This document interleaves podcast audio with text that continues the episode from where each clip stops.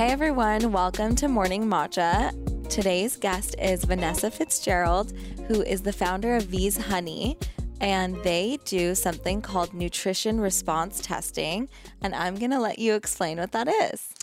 Thanks for having me. um, nutrition response testing works with the body's autonomic nervous system. So it's a form of muscle testing. It's just that we make sure that the nervous system is in alignment, essentially, Okay. first and foremost. So, what we do is we search for the underlying causes of symptoms by testing organ strength. And then we help rebuild the body using whole food supplements and homeopathic remedies to help strengthen organs and detox whatever is upsetting the organ. Awesome. So I'm assuming that helps with things, um, all kinds of things, including allergies and. Yeah, anything chronic from anxiety and depression to autoimmune disorders to IBS to allergies, anything and everything. So, how did you get into all this? I want to hear more about you and your story. Well, I got into nutrition response testing because I was a patient of it when I was living in New York. I discovered nutrition response testing and it changed my life single handedly. And so I just decided that I wanted to dedicate my life to that. I've always been passionate about health and wellness. It's just that growing up, it wasn't as trendy as it is now. Mm-hmm. And it wasn't a way to make money. And because of that, I just did, you know, every other classic job trying to make money and figure out how to make money doing what I'm most passionate about. And that's when I discovered this practice. What did you um, go into it for? What was going on uh, when you needed to find nutrition response testing? So I have polycystic ovary syndrome, and one in every five women have it. So that was something chronic that I had to begin with. I was also experiencing a lot of like low key anxiety, depression going on. I, uh, but what really pushed me to go was that I went to the top Harvard eye doctor in New York, and he's so celebrated because I had this like, it felt like a film on my eye. Oh, interesting. And he told me I had the beginning of cataracts. And at age Oh, 25. Whoa. And so aside from cutting into my eyeball, I was like that this can't be. Like if this can start, how this can it not yeah. Mm-hmm. be reversed? The body is doing this to me, so how can I help the body heal? So I went on this quest. I was googling like nutrition and whatnot. And then I went into my holistic chiropractor who I'd been seeing since I was at NYU. And she had all of these supplements on the wall all of a sudden. I was like, what is this stuff? And she said, Oh, I've been going to school for this new thing called nutrition response testing that I found. And I said, Do you think that this can help me? And she goes, Actually, I do. And I started with her. And within three weeks, my eyes were 20 20 vision. I had nothing wrong with them. That's wild. Yeah, That's no so cataracts. cool. Yeah. Okay. And so I know part of your story includes um, coming off Adderall. Mm-hmm. Where did that um, come into, you know, when you studied? Was it like before, after? That came way after I Yeah. studied because after I studied, I didn't really go into becoming a practitioner. Laying your hands on people all day and working with people, it takes a lot of uh, fortitude, and it also takes a lot of you. You have to have done the work yourself. Yeah. and I had I was not even close to that yet. Mhm. Um, I decided detox off Adderall because I was on it for 13 years. I was on it too. So I was like really fascinated when you were talking about it. Oh, 'cause Not a lot of people are sharing about it. And I think, yeah. because it's a shameful drug. A lot of people are ashamed to be on the drug. So what happens with Adderall is okay. So I was taking it for 13 years, and I woke up one day when I turned 30 years old and realized that my life wasn't where I wanted it to be. I didn't have a career at the time. I was lost in between jobs. Uh, my boyfriend had just broken up with me. I was staying at my mom's at the time and I woke up and I was like, what? I've done all the work, like all of the life coaching and the therapy and like, you know, all of the plant medicines. I've done all the things. Why is my life not where I want it to be? I'm in my own way. And so I was reaching over to grab the Adderall because that's what I took to get out of bed every morning. And I realized this was the one thing I hadn't broken up with. So I decided to stop taking it and I started filming myself. I didn't share it though for four days because I was so ashamed. Nobody knew. My mom didn't know. Friends didn't know. No one knew. Only uh, like whoever I was dating at the time would know that I was on Adderall, but not, nobody cared. Mm-hmm. Uh, and I Were felt like I was living a lie. it, or yeah, yeah? and I felt like I was living a lie. And so I uh I decided to share my story and I told like my mom beforehand and she was really supportive and Oh, I told some of my friends and they're all very supportive and shocked. Um because I didn't look like, you know, a crackhead running Yeah. around, but it's how I functioned every single day. yeah. And Without taking fail. that away, you're just like in bed. Oh You're- yeah. You just crash fully. So I had tried before to wean off and I would have those crashes, but this time I did it very strategically. I had a support system in place and I was very meticulous about what I ate. I cut alcohol out of my diet, alcohol, marijuana, any sort of substance out of my diet. Mm-hmm. Um, and I just really focused on healing myself. And then that set me up for success. That's awesome. Yeah, I kind of had a similar experience where after college, I was like, this is the one thing I haven't gotten off of, along with like birth control. And that was kind of what set me up to go down this path of really diving into healing because, but still, the food thing, I was like, if I can figure out what helps me naturally, then, um, then maybe I don't need this. And I went to culinary school for raw food and kind of went into all that, which the raw food thing wasn't good for me personally, but it was great. It was a great like thing to get into right after to keep Did you go to me. Matthew Kenney Yeah. school? Yeah, it was fun. And that's actually how I met David, who helps us at the fullest and Oh, amazing. is a big part of the fullest. So it's all been really fun. I love um I love what all the restaurants and what they've created with the plant based culinary school. Mm-hmm. Super cool. Did you ever go there or No, I uh, I'm friends with Matthew, Mm-hmm. so I love what he's created. But again, like raw food for me is like a fun treat. Yeah. Almost. I know. Well, digesting it is so hard because hard. it's super dense and like that was a whole thing. But it taught me so much about nutrition Mm-hmm. and just like purity, I would say, of foods. And because they don't allow like any sort of additives, obviously. And so when you start to read the back of labels, it's just, you know, super empowering. But I became super extreme. And so that's kind of what I'm passionate about is sharing with people to just use wellness as a form of like doing things that make you happy and not taking it to such an extreme. But also, I love that you're offering, like, I want to learn more about what you're offering mm-hmm. because I think it's important to find different ways to diagnose things. Mm-hmm. And that works, that may work for some people and might not work for other people. So I'm curious, like, what are the sorts of things when people come to you? Are they already super open? Do they know that this is the type of work that you do? Or are they kind of like, what is this nonsense? I don't believe it. Like, what do you come across? No, I only get people because I don't advertise. It's only Instagram or word of mouth. Mm-hmm. So people come to me because I am their last resort. The Yeah. medical system has failed them. Other practitioners haven't done the job. So they come to me completely open.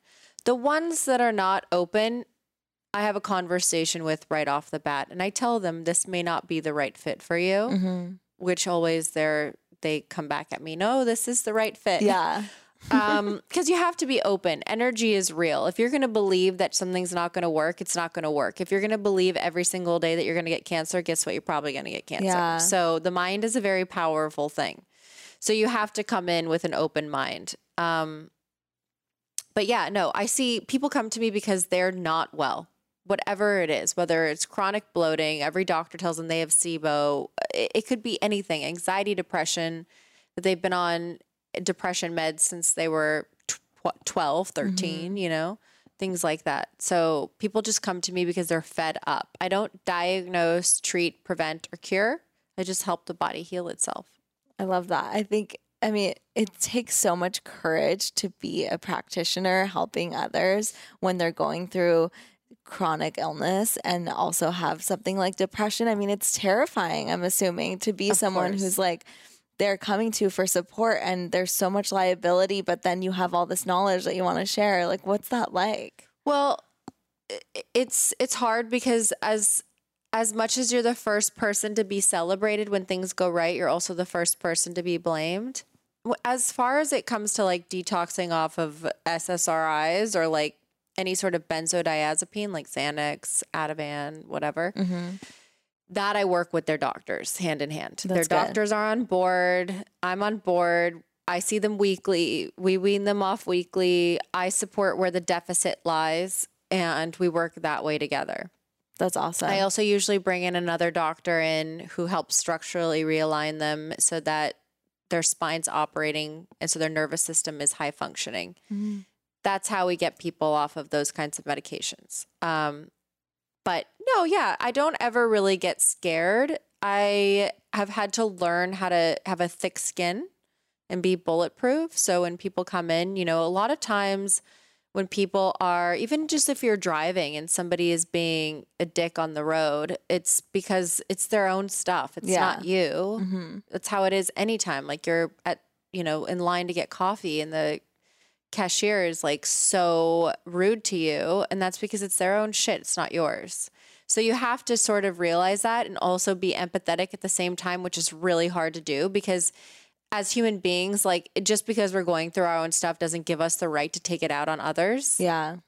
but at the same time people are paying me to help them and i just have to be fully cognizant of what they're going through and sit there and remind myself that it is not about me in that moment it is 100% about them Mm-hmm. and i don't ever have scary things um, one time i had a girl who was struggling with like anxiety and i thought she had one week i saw her she was in a real mess and then she has never been late for an appointment in fact she's early and she just completely missed her appointment so that's when i got nervous and i called her but she was just late and she was coming Oh my gosh, that's literally the only thing. the only thing. That's thing crazy. Otherwise, I don't get worried. My clients are, I keep telling them, like, I'm, you know, this, I'm here for you. Like, there's a light at the end of the tunnel. I'm fully accessible. I mean, not like they can call me all the time, but they can email me anytime. And we check the email all the time, whether it's myself or my assistant. If there's something alarming, my assistant notifies me. So, Mhm. So, um, right now, when someone comes to you, it's strictly just um, what you were telling us. That's how you work with people, like on a weekly basis. Like, if I were to come to you, how does it work? I have to see you weekly for the first 12 weeks. And then we see how your body responds. And then we figure out how to space out your appointments afterwards. But since you come to me, your body's like an onion, right? So you've built, you know, X amount of years, layers of crap. So I have to peel back the layers to get to the root cause of what's happening. So that's what happens every week you come to see me. Okay. So, what do you think about everything that's going on with like 5G and just, I don't know if I I just watched a documentary called Frankenskies. I don't know if you've ever seen it, but it's mm. all about like the spraying in the atmosphere. So, I'm super passionate about starting to talk about that, like chemtrails, because it sounds like a conspiracy theory. But after watching this documentary, I mean, I think everyone agrees that and knows that it's something that is being done. But I think the conspiracy is that it's being done to like poison us, whereas it's actually being done to combat global warming because they're afraid that we're not um, quick enough in terms of like just our usage of biofuel like fossil fuels and plastics and all those things obviously we're contributing so much to the environment and so they think that by spraying um we're less likely to be like absorbing the um, heat from the sun I haven't heard that theory yet. So here's the thing with chemtrails. I've known about this since I was 26, since I started school, because the woman that I apprenticed under was really big into chemtrails.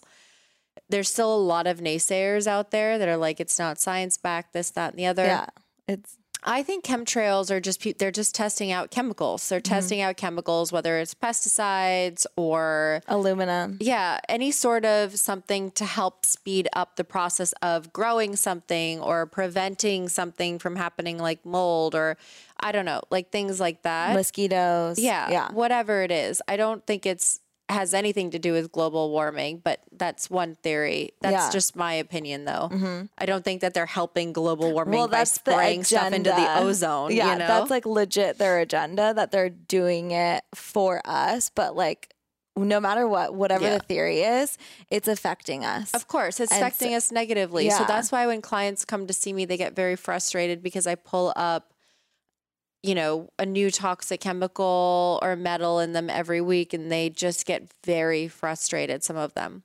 So this is the way that we manage them. we can't we wake up every single day and we're in a battlefield Mhm. every day.